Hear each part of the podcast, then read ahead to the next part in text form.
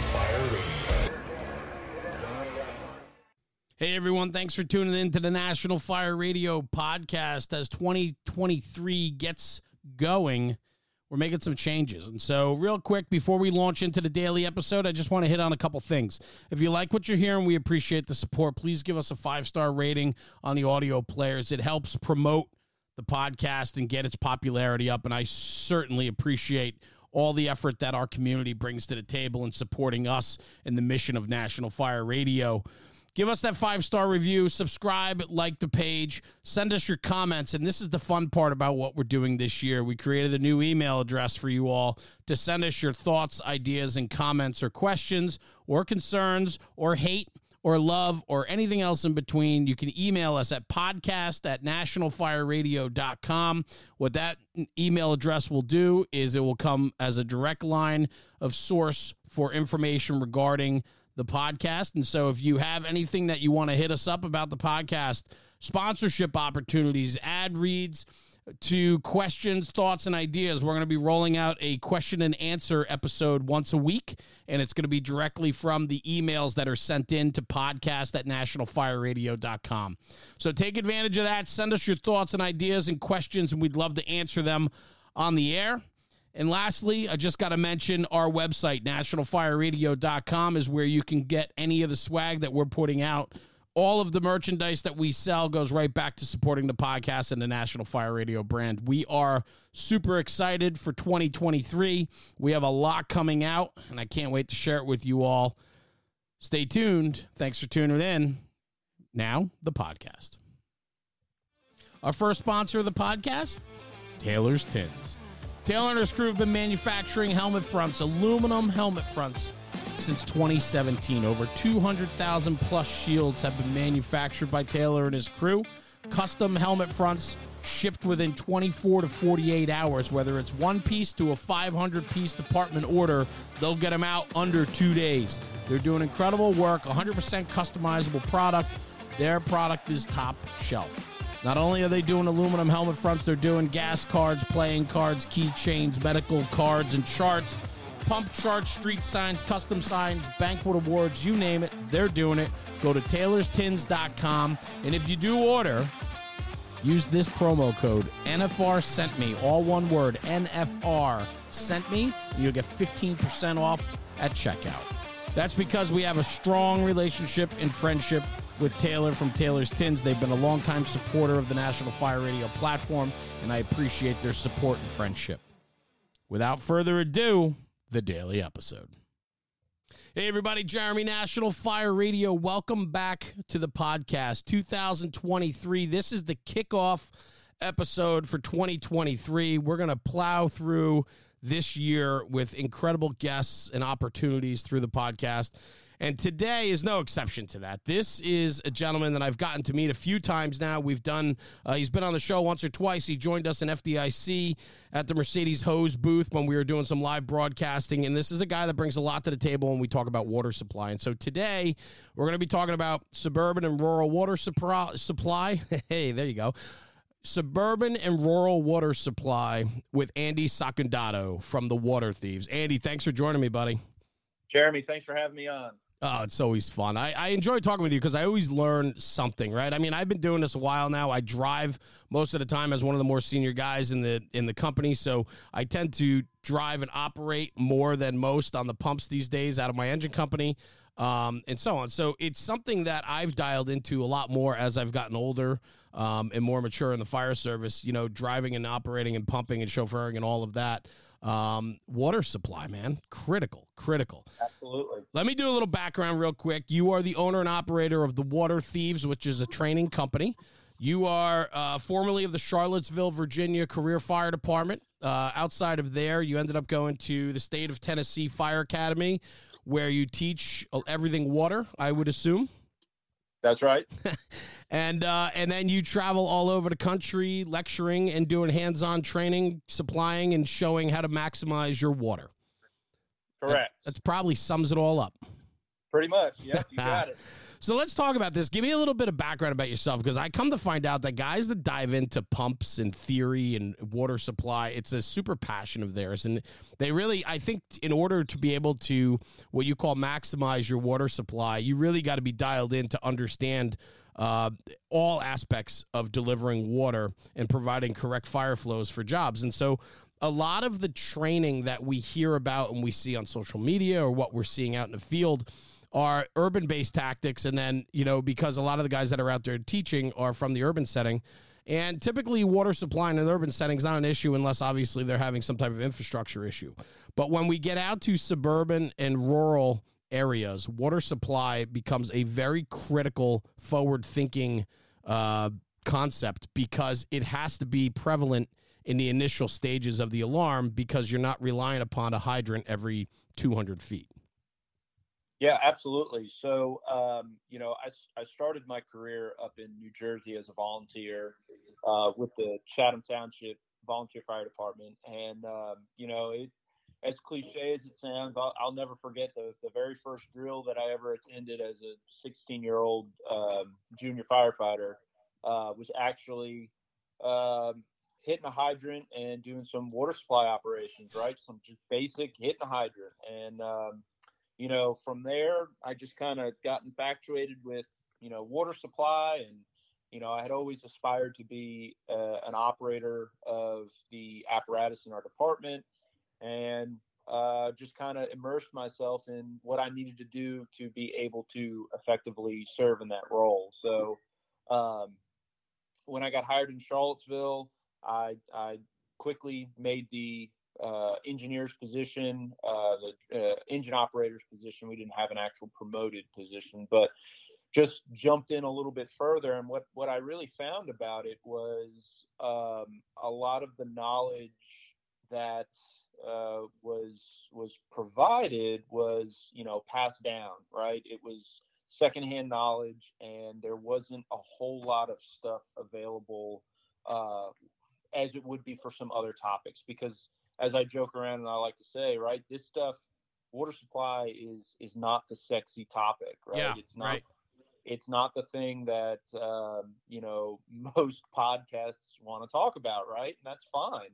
So um, a lot of a lot of what I started doing was because I had some great mentors, uh, you know, in my career, and I took their information and I just kind of goofed off with it, right? There are a lot of times, a lot of a lot of time spent in the back parking lot of headquarters in Charlottesville, um, you know, just goofing off and trying different things, right? Right. So, um, eventually, right, I felt like I felt pretty good with this stuff, and and started teaching it with folks around, and before you knew it, a bunch of people wanted to, you know, take classes and and hear the message. So, so here we are, right? And um, you know the biggest the biggest takeaway to sum up everything if somebody doesn't want to sit and listen to the hour long discussion on water right the the moral of the story is that uh, water supply operations especially rural water supply operations they involve work yeah. right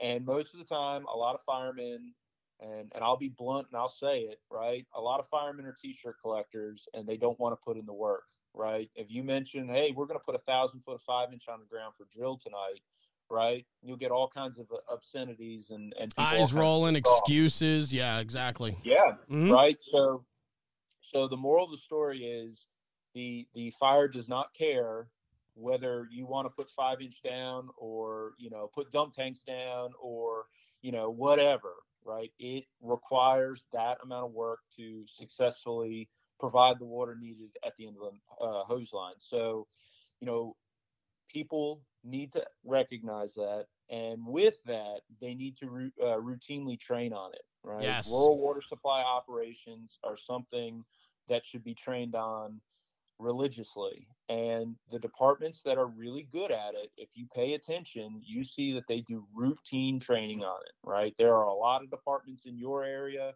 rural departments in New Jersey that are masters of rural water supply operations. Sure. You go to parts of most of Maryland, right? They're masters of rural water supply operations because they train on it, right? They put in the work, Uh, so, so, so w- yeah, and I made a couple notes along those lines, and so I, water supply and becoming a good pump operator, show engine company chauffeur, whatever, whatever you call it, an engineer, regardless of the terminology, right?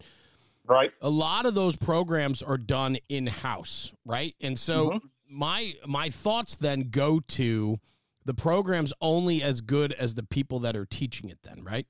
And so yeah. what I what I find very interesting is when we send firefighters out for their probational period or we send guys up the line to receive ad- more advanced training you know regardless of what it is as a firefighter it's usually done on an academy level or we send them to conferences they bring it back and then they reinforce what the department believes in and the senior members or the more the guys that are in the department you know uh, either went through that training already or uh, are familiar with it and so it's done outside of the department. A lot of departments do their driver's training and pump operation class within house with their own people.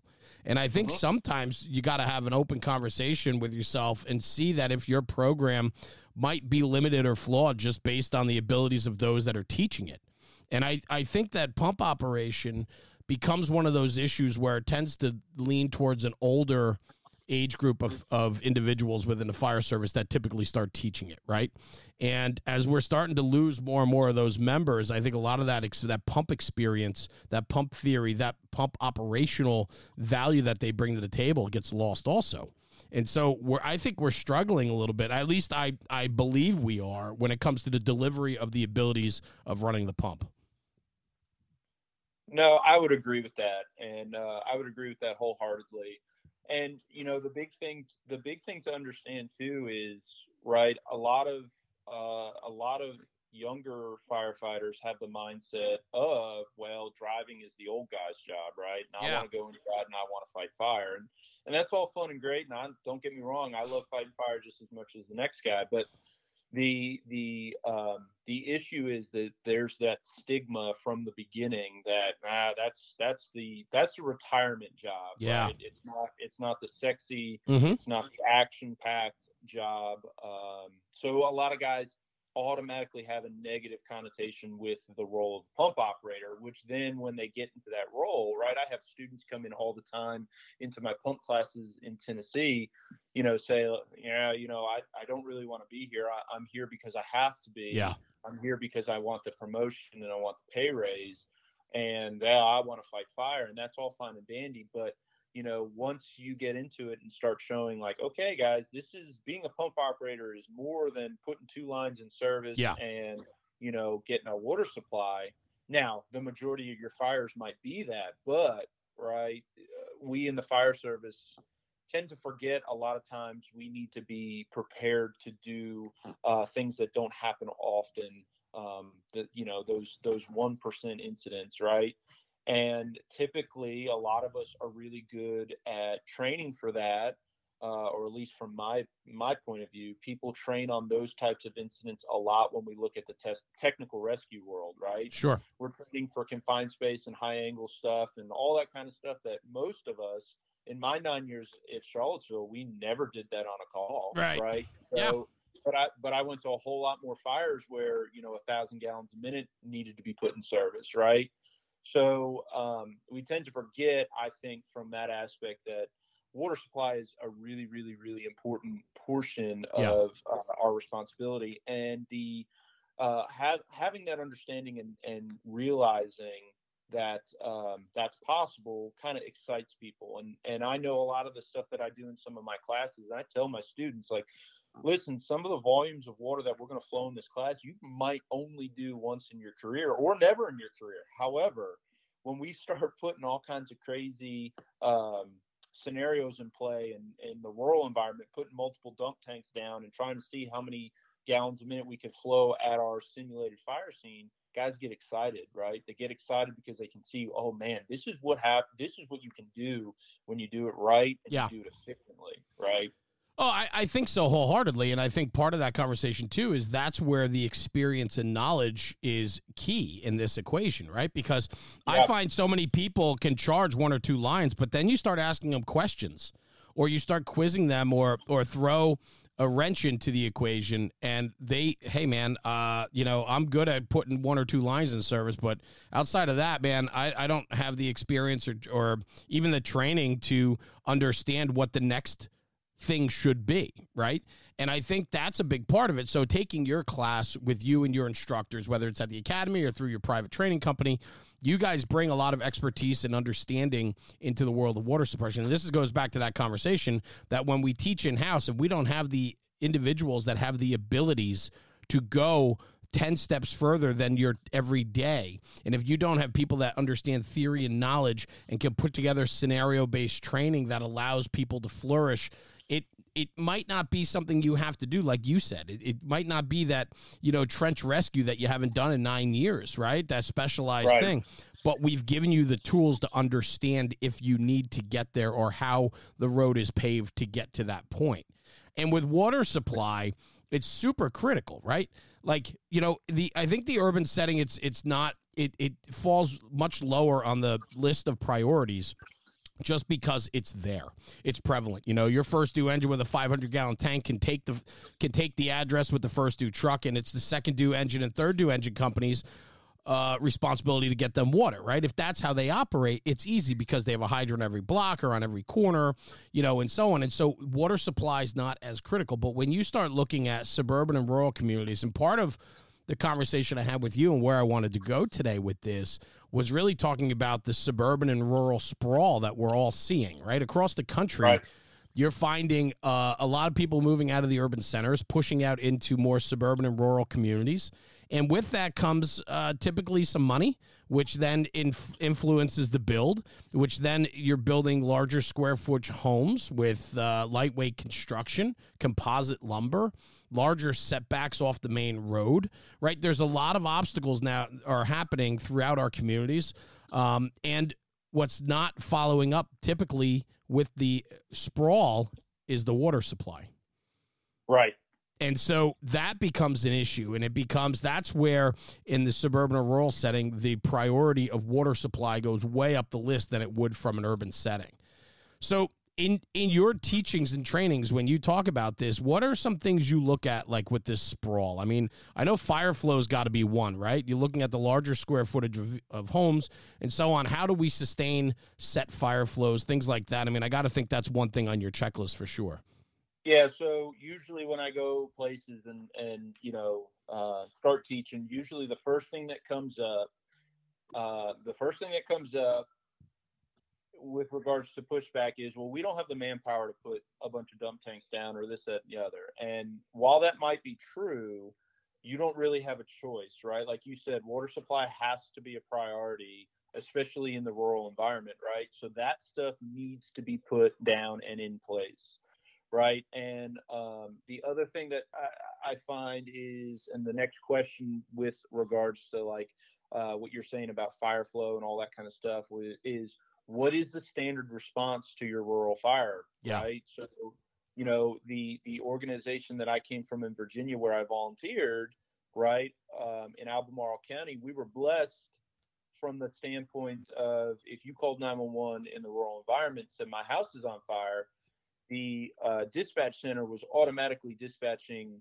five engines and three tankers as a minimum and it would continue pulling resources until that assignment was filled and when I go other places in the country, a lot of times, you know, when I ask that question, it's well, it's whatever whatever the people that are going to the firehouse decide to pull. So, yeah. you know, it could be it could be three engines and no tankers, or it could be two tankers and one engine, and and it just you're shooting from the hip every single time. So, you know, um, as terrible as it sounds, one one of the first things that needs to take place in order to be successful in the rural and suburban environment is some sort of standardization, right? If if I call 911, we need to determine, all right, in in for this 500,000 or excuse me, 500 square foot, I'm sorry, 5,000 square foot home, right? We need a fire flow of XYZ, whatever it is, right? and what is that going to require us uh, tanker wise to have right or have on the assignment and come up with all right this is what the majority of the jurisdiction has these are the fire flows that we need So this means that on every fire, I need to have three tankers or four tankers, whatever it is. And generally speaking, nine times out of 10, you probably need more tankers than you think you need. Yeah. And, um, you know, I tell people call them early, right? Just call them early and you can always cancel them. And yeah, that might hurt some feelings if you get canceled a bunch of times, but that one time you need it, it's there, right? So, um, you know, circling back, the the other thing that that uh, I notice is a lot of people because they're short on manpower, and I understand that that's a valid concern, right? You only have a couple people that are are coming to your fire, um, and they may not be um, really experienced at that, right? So the the tendency is to want to do a lot of nurse operations, right? Or, or whatever the organization calls it, right? The first tanker pumps their booster tank water to the attack engine. Right. We continue doing that until, you know, hopefully the fire's over. And while that works for small incidents, it absolutely creates a pigeonhole uh, scenario because it's not consistent. And in, in our classes, we try and preach that listen, mobile water supply apparatus are most efficient when they're mobile, right? When they're moving, when they're rolling up and down the road. So we need to be able to set up a, a system that allows that to happen.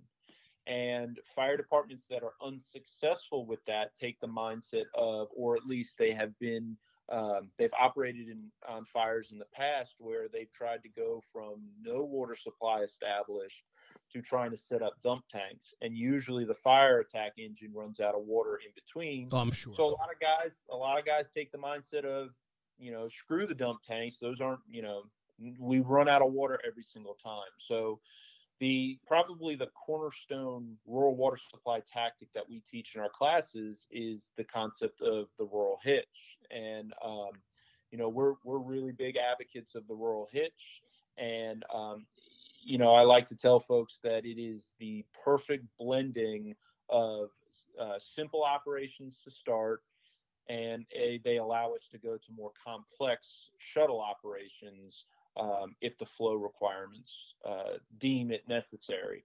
And it really all pivots around this simple, the simple use of a clappered Siamese, right? And uh, you know, I, I tell folks and a lot of guys want to get into the argument of well should the first engine lay up the driveway should the second engine do it and again that that's a discussion that Um, can go a lot of different directions based on how the department and how the organization deploys their resources right. so i like to tell folks that i personally i don't care if the first engine lays the line there are benefits and disadvantages of that I don't care if the second engine lays the supply line. There are benefits and disadvantages to of that as well. The point is that a supply line gets laid from the driveway or the mouth of the driveway to the fire scene. And at the end of that supply line is a clappered Siamese, which allows the first arriving tanker or, or whatever to position, hook into that Siamese, and start uh, what a lot of people call a traditional nursing operation. Right. And then once the third due or second due, fourth due, whatever engine gets there, they can start hooking up and uh, deploying the dump tanks to be able to transition to our dump operation. And and what we have found is that departments that we've introduced that idea to in classes um, and departments that have embraced it and ran with it, it has totally changed the way they do operations and it streamlines um, how efficient they are and how they can start with quick water because quick water has a, a, a definitive impact on successful outcomes. We know that, right? And we're not trying to at any point say that we shouldn't quickly deliver water but it allows us to transition from that quick, simple initial water to something that is more sustainable for longer periods of time. Um, and that that really is the cornerstone, I believe. Yeah, I mean, I love that. So the rural hitch is that your terminology? Is that what you call it? Uh, I mean, that I, I don't want to say that I coined it. No, no. but I, okay. Um, um, but but yeah, that's that's a term that that I like to use for that for that uh, technique. And depending on where you go in the nation, some people you know, we'll use that term rural hitch and it'll mean something a little bit different. Right. Um, some people uh, refer to the rural hitch anytime that the Siamese is used. And and what some people uh, will do is or or or teach is that you know the rural hitch is an option for the first tanker to start pumping water, and then when the second tanker gets there, they hook to the other side of the Siamese and pump water, and then they kind of the tankers leapfrog, right? And that, and, yeah, I'm glad. Go ahead, keep going. Yeah, and and what I like to tell people is the biggest the biggest difference in my definition of the rural hitch and what some people in my in in the same circles I run in differentiate is that instead of the you know our definition of the rural hitch is starting with that nurse but the other side of that Siamese is where your supply engine is going to hook in so that way you can transition from a pumping operation from your tankers to a dumping operation right. with your dump site pumper. So so that's that's the real um, difference I would say in terminology between what some people call the rural hitch and what I call the rural hitch. Okay. So let's I want to break this down just a little bit further because people that are teetering on this water supply, whether it's suburban, more towards the rural, if they're familiar with tanker or tender operations, I want to ask you that question too, but we'll get back to that one. But when when when they're familiar with shuttling water, they're probably familiar with the clappered Siamese. But I know a lot of people are not, and especially when it's more of a suburban setting where they have some hydrants throughout their district and in some areas aren't and they do a lot of nurse activity or booster backup. I think uh, has been coined as a phrase too to do the same type of operation. But the yep. clappered the Clapper Siamese offers a fantastic opportunity to have two apparatus hook up to supply one and they can disconnect without interrupting the flow right? Because the internal Correct. clapper of the siamese will go in favor of whichever is pushing more water right? So well the, the key here is the key here is um, you're 100% correct but what i like to tell folks and what folks need to be pay attention to with clappered siamese is uh, most of them um, most manufacturers have fixed this but there are older uh, siameses out there make sure when you're purchasing one or if you're using one, make sure that your Siamese has what we call a double clapper, which means a clapper on each inlet. Uh, some of them only have a single clapper. Makes sense. So if both hoses, for whatever reason, are disconnected, water will drain out of the Siamese. So it always requires one rig to be pumping. Positive. Yeah. Order. Okay. Yeah. Okay. So a double cl- so that's important, man. And I'm glad that came up because you know I can guarantee you there's going to be some conversation after this episode with people listening to this that have never used one before, and they're going to be interested in seeing how it works or or what it's all about. And I think it's a fantastic operation because if you if you're working in a non-hydrant area and like I know where I am, we have probably 40% of our fire district is non hydrant, but we have a hydrant within a couple thousand feet. And typically, if the fire is large enough, we will relay pump with a couple engines in line off a hydrant assist valve and we will establish domestic water. But we don't really do any tender or, or tanker operation shuttles wise. We'll, we'll nurse each other or, you know, um, provide each other's, you know, booster tanks and then move on until we establish that line. Um, but I think what's interesting is is when you talk about that clappered Siamese, whether it's a long driveway off the roadway or if it is a um, you know uh, a small cul-de-sac off of a main road, right, where you can get a truck and maybe the first due engine lays in and they leave that clappered Siamese at the corner. I mean, that's just a beautiful pickup spot um, that can be used, and I think that's a valuable tool when it comes to this type of water supply. Yeah, and and you know, like you said, it's it's um, you know a perfect pickup spot, and and you know it kind of in my mind it allows all the later arriving units to know exactly with regards to water supply know where they're operating yeah. right? This this is your marker right? This is where the dump site gets built around right? There's no need to um, you know congest the fire scene and and stuff like that right?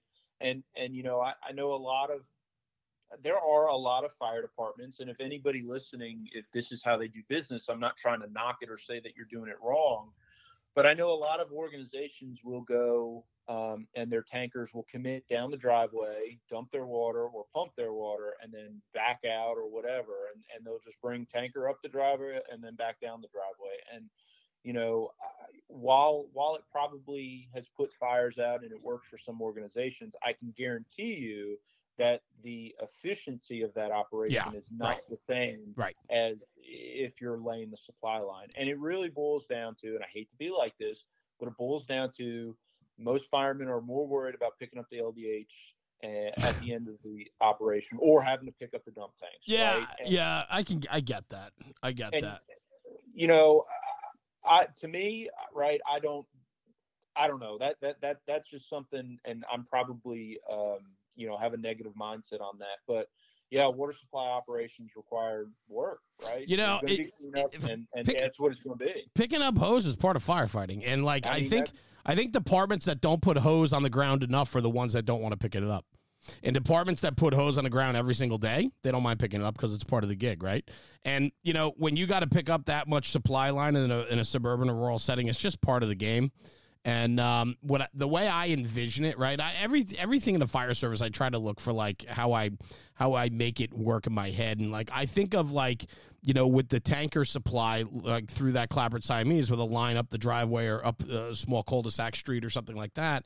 Is you're looking at like an airport and the planes are coming in one at a time. And it, it just ground control is making sure that those planes come in one at a time, equally spaced, and they're able to, you know, do their job. And like that's exactly how tender and tanker shuttles should operate. And if you're not going to do dump tanks or get into it down the road, it's the same theory, but now it's away from the fire scene, right? And so right. for laying that five inch or four inch, whatever you run, I mean, what's the big deal? It makes for a smoother operation uh, and it much much easier to coordinate too, for sure.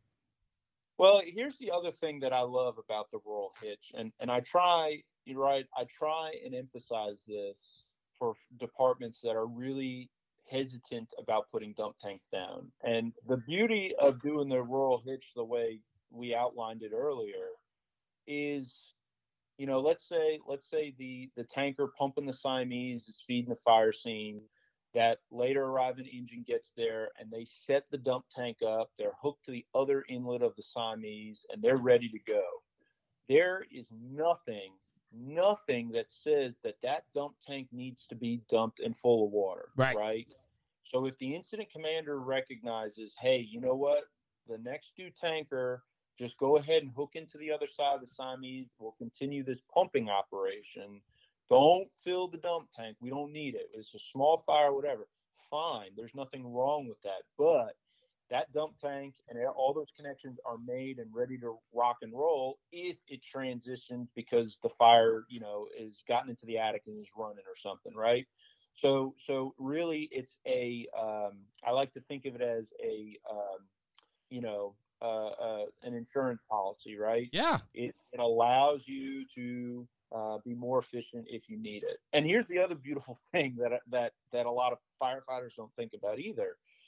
Right, the reverse is true. Let's say you're, you know, on that large barn fire or whatever, you're hauling water all night and you're finally getting ready to start picking up, right? You don't need the dump tanks anymore.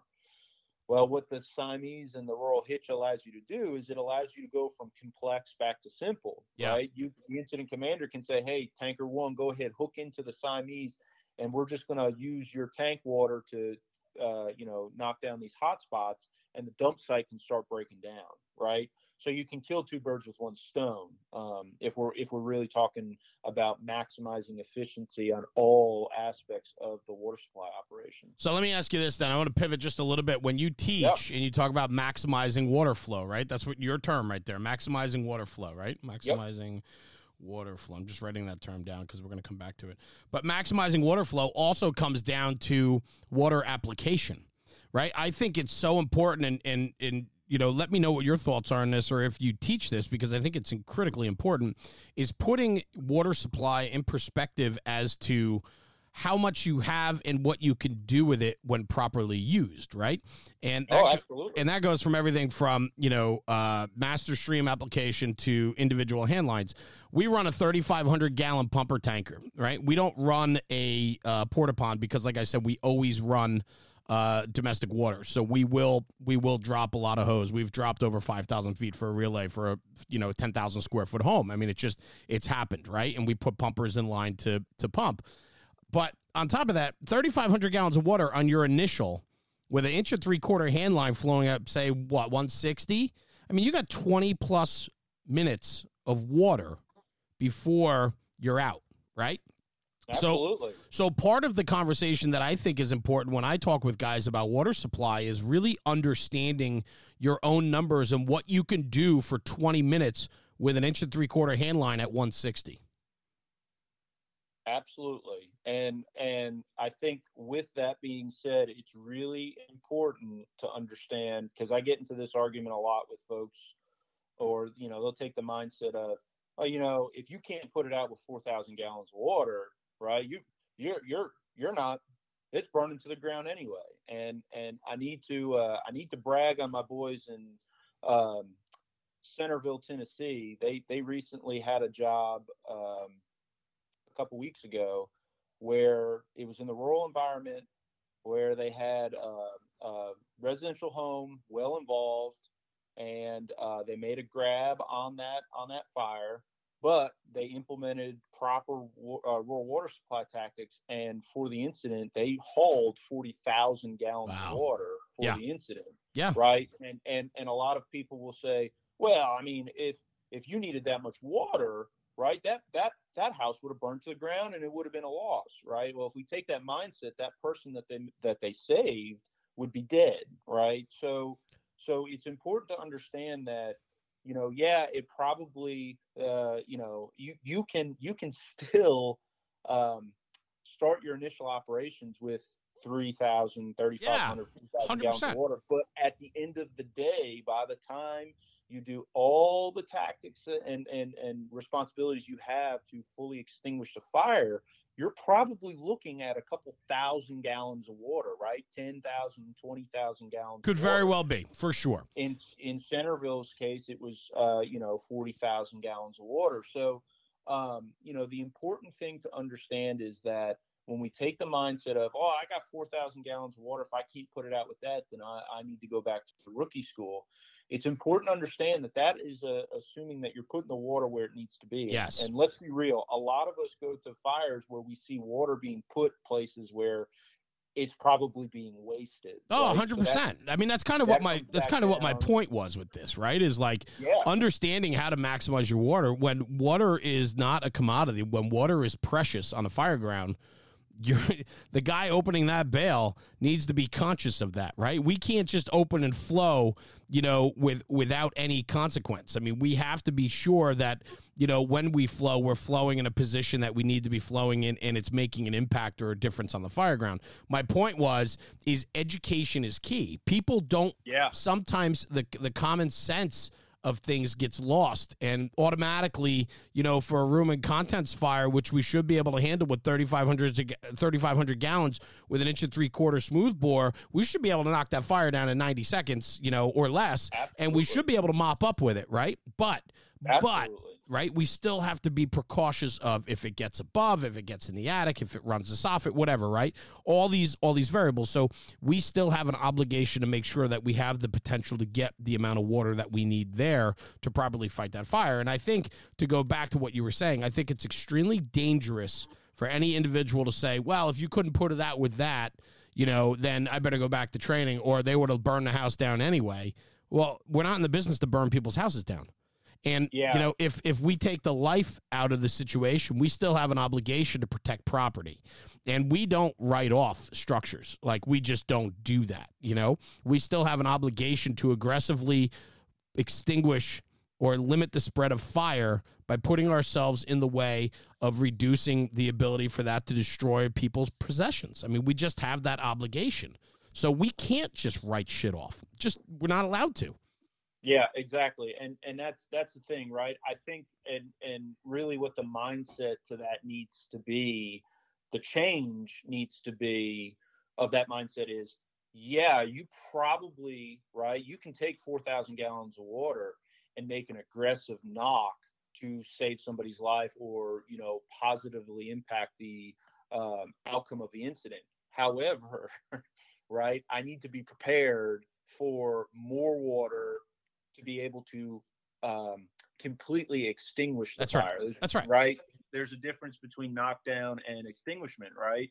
So so that's that's the mindset that that I think people really need to take and what they need to be um, ready for or at least be acceptable with is hey listen i have 3500 gallons or 4000 gallons available between my first engine and my first tanker here i can make an aggressive push and i shouldn't be afraid to make an aggressive push Right. right to have a positive impact and i mean right not there aren't a lot of places that'll admit this but some places take the mindset that well we're not going to do anything interior till right we have an established water supply and i, and I don't want to go down that road and argue that No, I, I get it. I get it. But that I is think we both know that Yeah. that's probably not the best option Correct. right you know so And- um, it's something it's it's definitely a mindset Yeah, and that's where that's where education is key. That's where talking about this and this conversation today matters because I'm sure somebody's going to pick something up out of this conversation that they didn't know or didn't think of before. You know, just do Sure. simple math. Understand one line, two lines in operation against the water against the booster tank size you have on your apparatus and understand what your flow is. Understand how much water you can get out of it. Get out and practice and train and see what one line versus two line does. See what dumping your master stream, how quick do you dump your master stream off your booster tank? Right? Like these are Yeah. things that I think matter, right? And and it's simple little training nuggets that you can do to at least better your mindset to understand what your potential is with the water you carry, right? That matters. Absolutely. Absolutely. And and it's really important to understand too, right, that you know, e- everything has a cause and effect, right? We know that. But the big thing to understand too is that every line that you put in service automatically impacts the number of tankers you need on the supply side Yeah. too, right? And I think that's something that people often forget, right? I never You put know, any how- thought to that. How much really is a 500 gallon per minute flow?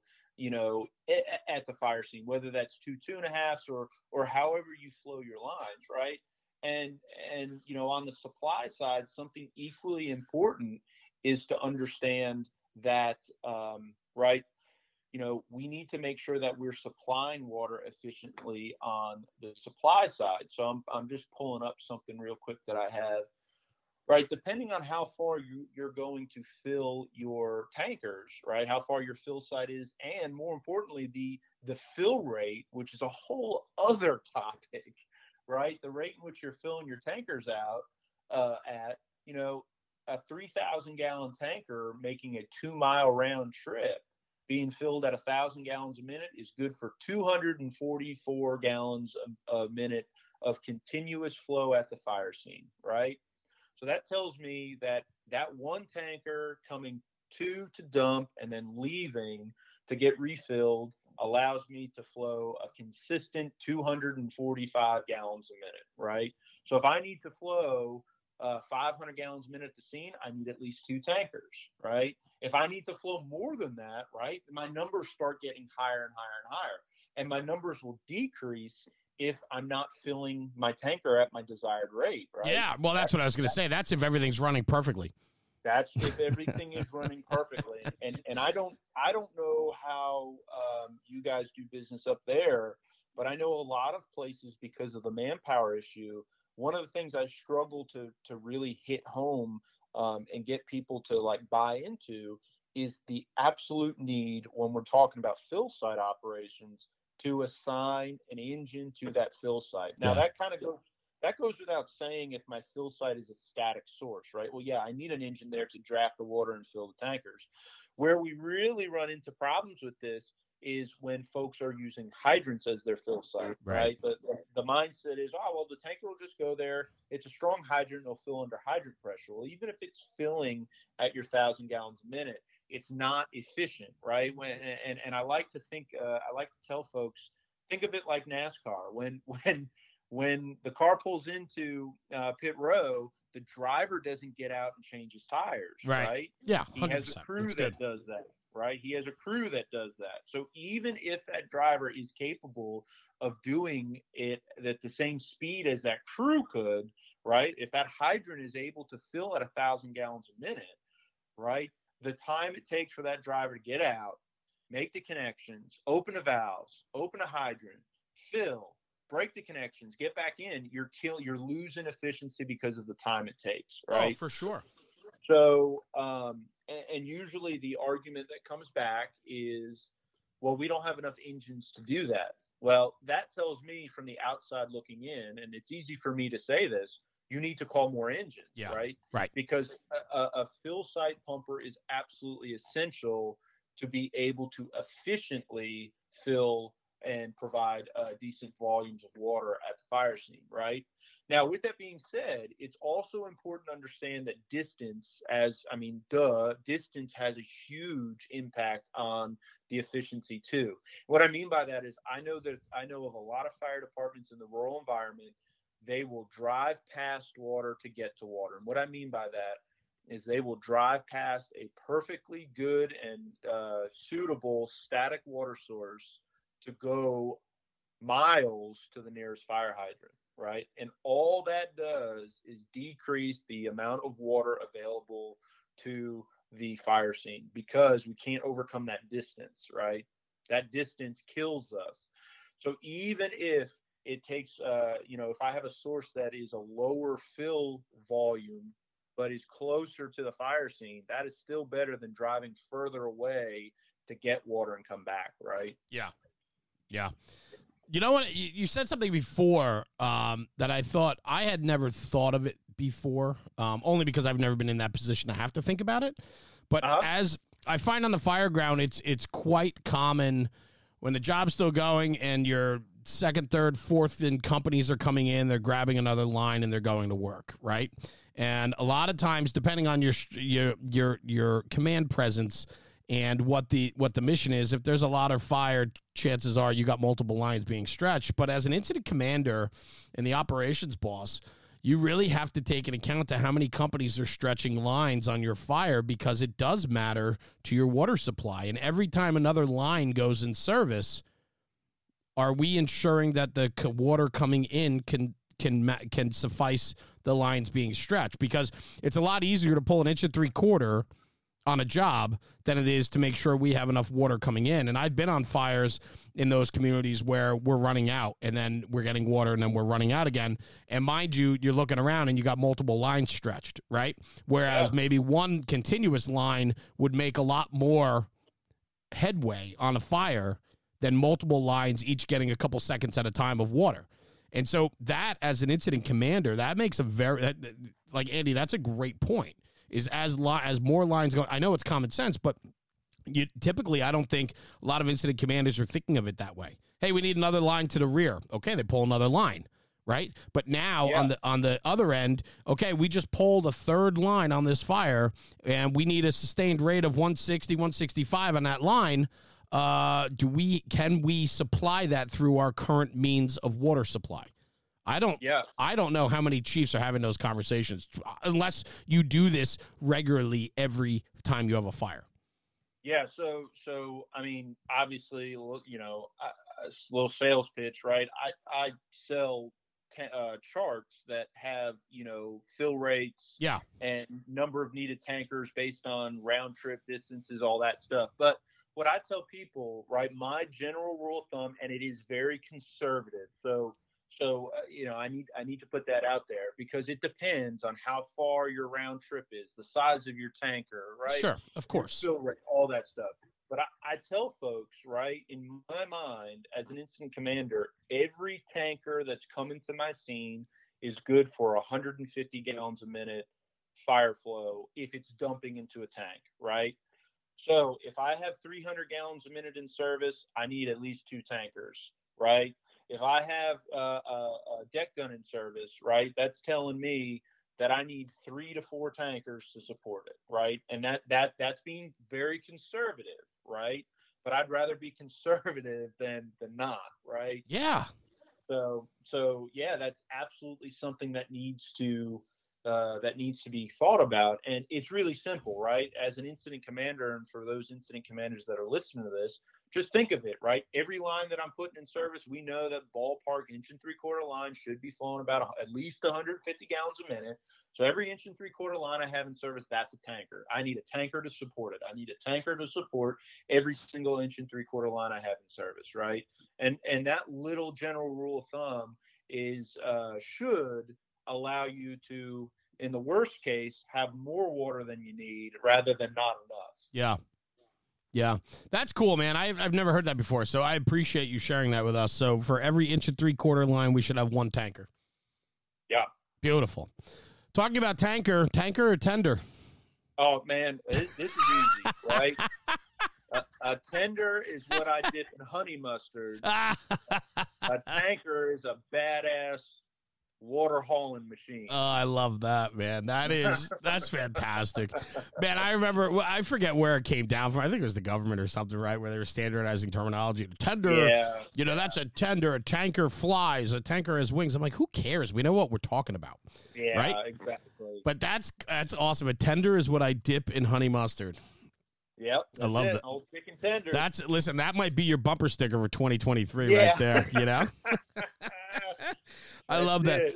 I just want to hit on one or two other topics with you real quick, Absolutely. just short ones. Um, what about the implementation of, say, CAFs? Something that is, makes our water go further. I'm just curious. No, I don't need to know your your preference, whether you like, don't like. I'm just curious about maximizing your water, and typically CAFs might be an opportunity. Yeah. So, um, you know, I, I I came from an organization where I volunteered in Albemarle County that was very heavy on CAFs when I was there. Um, since I have left, that that standpoint has changed. Got it. Um, and and here's what I'll say: I will I will not debate the science behind CAFs, right? Because they're they're engineers and and scientists a whole lot smarter than me that are you know coming out with data regarding uh, what CAFs is able to do. What I can speak to personally is depending on the age of the unit and everything like that, right? Um, it does add a layer of complexity to the operation. For does sure. It extend, does it extend our water? Yes. But does it add a layer to of complexity? Yes. And uh, you know, I I had a I had a captain who also volunteered in the same organization that I volunteered with, my captain, he would always say, in the volunteer world, we are part time truck drivers at best, right? And that always really resonated with me, right? I'm a part time truck driver at best because it could be, depending on your organization, it could be two years uh, between fires you pump. Yeah, for sure. All the other jobs that you have to fill and who showed up to drive and oh you know what i normally ride backwards and we haven't had a fire in a while whatever right so so having something that adds another layer of complexity can be problematic, sure. right? And I would always joke in my organization, right? We we had folks that had a hard enough time getting water out of the engine. now you're talking about two more things to get out of it, right? Yeah, right. You know, so um, so here here's what I will say about CAFs, right? Um, it is it is a great knockdown tool. However, folks need to know when to use it, and folks need to know when not to use it. Yeah. Right and using it inappropriately can cause you more harm than it than it um, than it does good, right? Um, I, I'm a firm believer with regards to foam and rural water operations. In in my experience, just simple Class A foam and water um, has more of a beneficial impact than the whole CAFs thing. Right. Not to mention the price difference when you're oh 100% i was just right. curious i just uh, yeah i really what this was was just to see what your thoughts were because you know yeah. where where we're limited on the delivery of water looking at alternative sources and one of that would be a different mixture right something that can extend our water further so if i can get more protection or coverage out of one gallon of water by using it in a CAFs application or even just straight foam at 3% or whatever, right?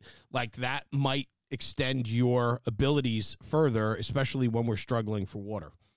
Yeah, so so to me, right, if if you know, if I had to build an engine and my options were, you know, a 750 gallon tank with a CAFs unit or a thousand gallon tank with just a Class A foam unit, right? I'm going thousand gallon Yeah. tank with the Class A, right? Like over the CAFs unit. Yeah, I, Uh, I'm a firm believer that GPM wins. I think Absolutely. you know, I, I with water, I don't know an application where less is better. yeah. You know what I mean? Right. I, I mean, And go ahead. so here's here is and and going going along with that let's take CAFs out of the equation but it's it's kind of similar right i know a lot of people that will um, on rural fires they're afraid to flow heavy caliber streams Right. up front because they're afraid of running out of water Right. right so instead they'll pull an inch and three quarter line and piss in the wind um, while the fire burns because they're afraid of running out of water and and you know the the comment that i have heard from folks of that mindset is that well at least we look like we're doing something for the homeowner rather that. than sit rather than sitting around with uh, no water right yeah but but if we put the fire out the problem's over Yeah. right so I- so the right, initial punch matters. down- yeah, it ultimately comes down to GPM overcoming BTU production, Right. right? And and if that means that I and again, that's not pulling up and shooting a deck gun over the roof, right? Yeah, that that's a perfect way to waste your water and look like a clown. But if you're actually putting that heavy caliber stream where it matters and able to extinguish the fire, who cares if you uh, burn through most of your booster tank while the water supply is established? Yeah, right? because you get you punch it in the face, man. I mean, exactly. you know that that initial punch when done correctly, you know, stretching that two and a half over an inch and three quarter, but being able to deliver that GPM in the initial punch, yeah, you know what's going to happen? You're going to make a bigger impact than pissing in the wind. Absolutely. Yeah. Absolutely. Yeah. And and at the end of the day, right, it all boils down to training, right? It all boils down to training. Training on those topic or on those tactics um, to to be able to do it efficiently, right? You know, um, one of my favorite simple little drills to do with a deck gun, right? And you really don't need nothing other than cones. Is put somebody up top on the deck gun and tell them to knock over cones, Yeah. right? And they're like, oh well, shit, that that's going to be easy, right? Until they get up there and their uh, point of view and their depth perception and the spray and the you know gravity's effect on the stream right all of that comes into play and you're like wow i probably would have wasted a lot of water if i hadn't trained on this before That right? and that and some type of shut off up top. yeah absolutely right yeah And- and shut off up top yeah it's amazing. We've run we've run content on that before. Different departments do it different different you know different ways, whatever. yeah and pe- people are still like, "Holy shit, never thought of that." Like, you know, a lot of deck guns are, or, or you know, deluge, whatever you want to call it, right? Stang Yeah. gun, I don't care. There's so many different terms for it, but a lot of times it's controlled by the gate on the panel. yeah So, yep you know, by the time you pull that gate, you know, rev up and then climb up, you've already lost how many gallons of water, right? Yep. Before you're even aimed on target. So that's the nice thing about putting a valve in line is that especially on a short-handed company where you don't have a guy sitting up top waiting for the water and the operator's got to pull his own lever, right? Uh. You know, uh, rev RPM up and then get up top and use the gun. You know, make make it a winning package, right? Especially where water counts. Yeah, and and one thing I, I want to add to that since we're on the topic for for folks that are building new pumpers, one thing, one option that in my opinion is worth every single cent is if you're you know if you're you're trying to do a blitz attack operation is specify in your spec that you want a control valve that's tied into the pump panel valve up in the dunnage area for Yes. the deck gun or wagon pipe or whatever you call it, right? So that way, if you're also running an extend a gun, all you have to do is open your tank to pump, throttle up to the right pressure, climb up, extend the gun, point, and then you just open the valve in the dunnage area, water comes out. Yeah, right? it's perfect. That's you good. You can control it all from the dunnage area, right? Um, because you know, gate valves, ball valves on the uh, end of your deck gun is a great option for rigs that are already built, Yes. right? But if you have that extend a gun feature, you can't do nothing with it after you charge the line, right? Right. You're, you're you're stuck. Yep. So um, so yeah, that that's one thing. If you're building a new rig, it's worth, in my opinion, it's worth every single cent. Yeah, that's good, man. Uh, Andy, that's a that's a great point. So thank you for sharing that. Absolutely. So let's do this as we're winding down here, man. An hour goes quick. So what's next? Yeah, for, no joke. Yeah, what's next for you? What do you guys got going on? The warm weather's a few months out.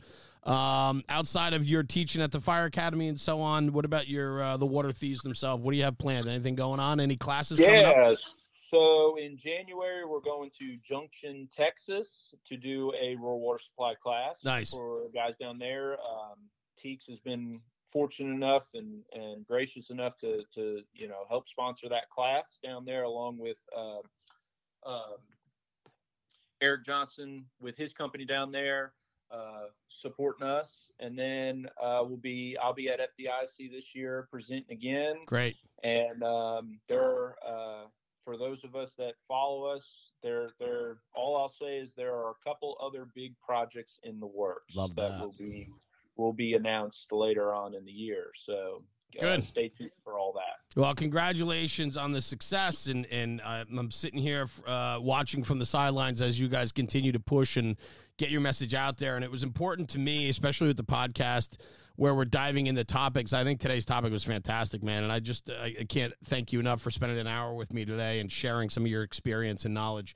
Uh, it means the world. So thank you, Andy. Appreciate it, brother. Jeremy, thank you. It's it's been a pleasure, and, and I appreciate all the support and look forward to, to, to doing more of it. Yeah, well, one of these days I was supposed to get down to one of your one of your uh, world record uh, events, and uh, unfortunately, it just didn't work out. Man, I was really hoping I to get know. down there, um, but I'd love to. I'd love to see some of what you do, the hands-on first uh, firsthand. So I do have to make it to one of your classes within the next few uh, years.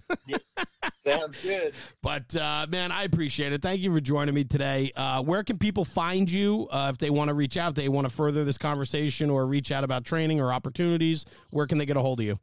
Yeah, absolutely. So um, you can find us on Facebook. Uh, just search the Water Thieves. We're on Instagram.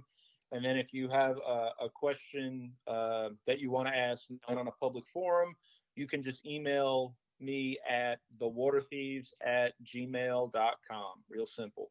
Awesome, man. Thank you so much. Andy, don't go anywhere. Stay right here. I'm just going to sign off and then I'll come right back to you, okay? All right. Great.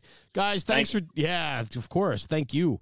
Guys, thanks for tuning in for another episode of the National Fire Radio podcast. Starting off 2023 with a rock star guest, Andy Sacondato of the Water Thieves. Uh, incredible experience and knowledge being brought to suburban and rural water supply. If you're not familiar with him, check him out on the social media pages. Send him an email. Look up his training and opportunities. It's definitely a class worth looking at and taking. Uh, thank you for tuning in. Take this conversation back to the firehouse and talk about it because when we talk about the job, we make the job better. Thanks for tuning in. Excited for a brand new year. We'll see you at the next one. Jeremy, National Fire Radio.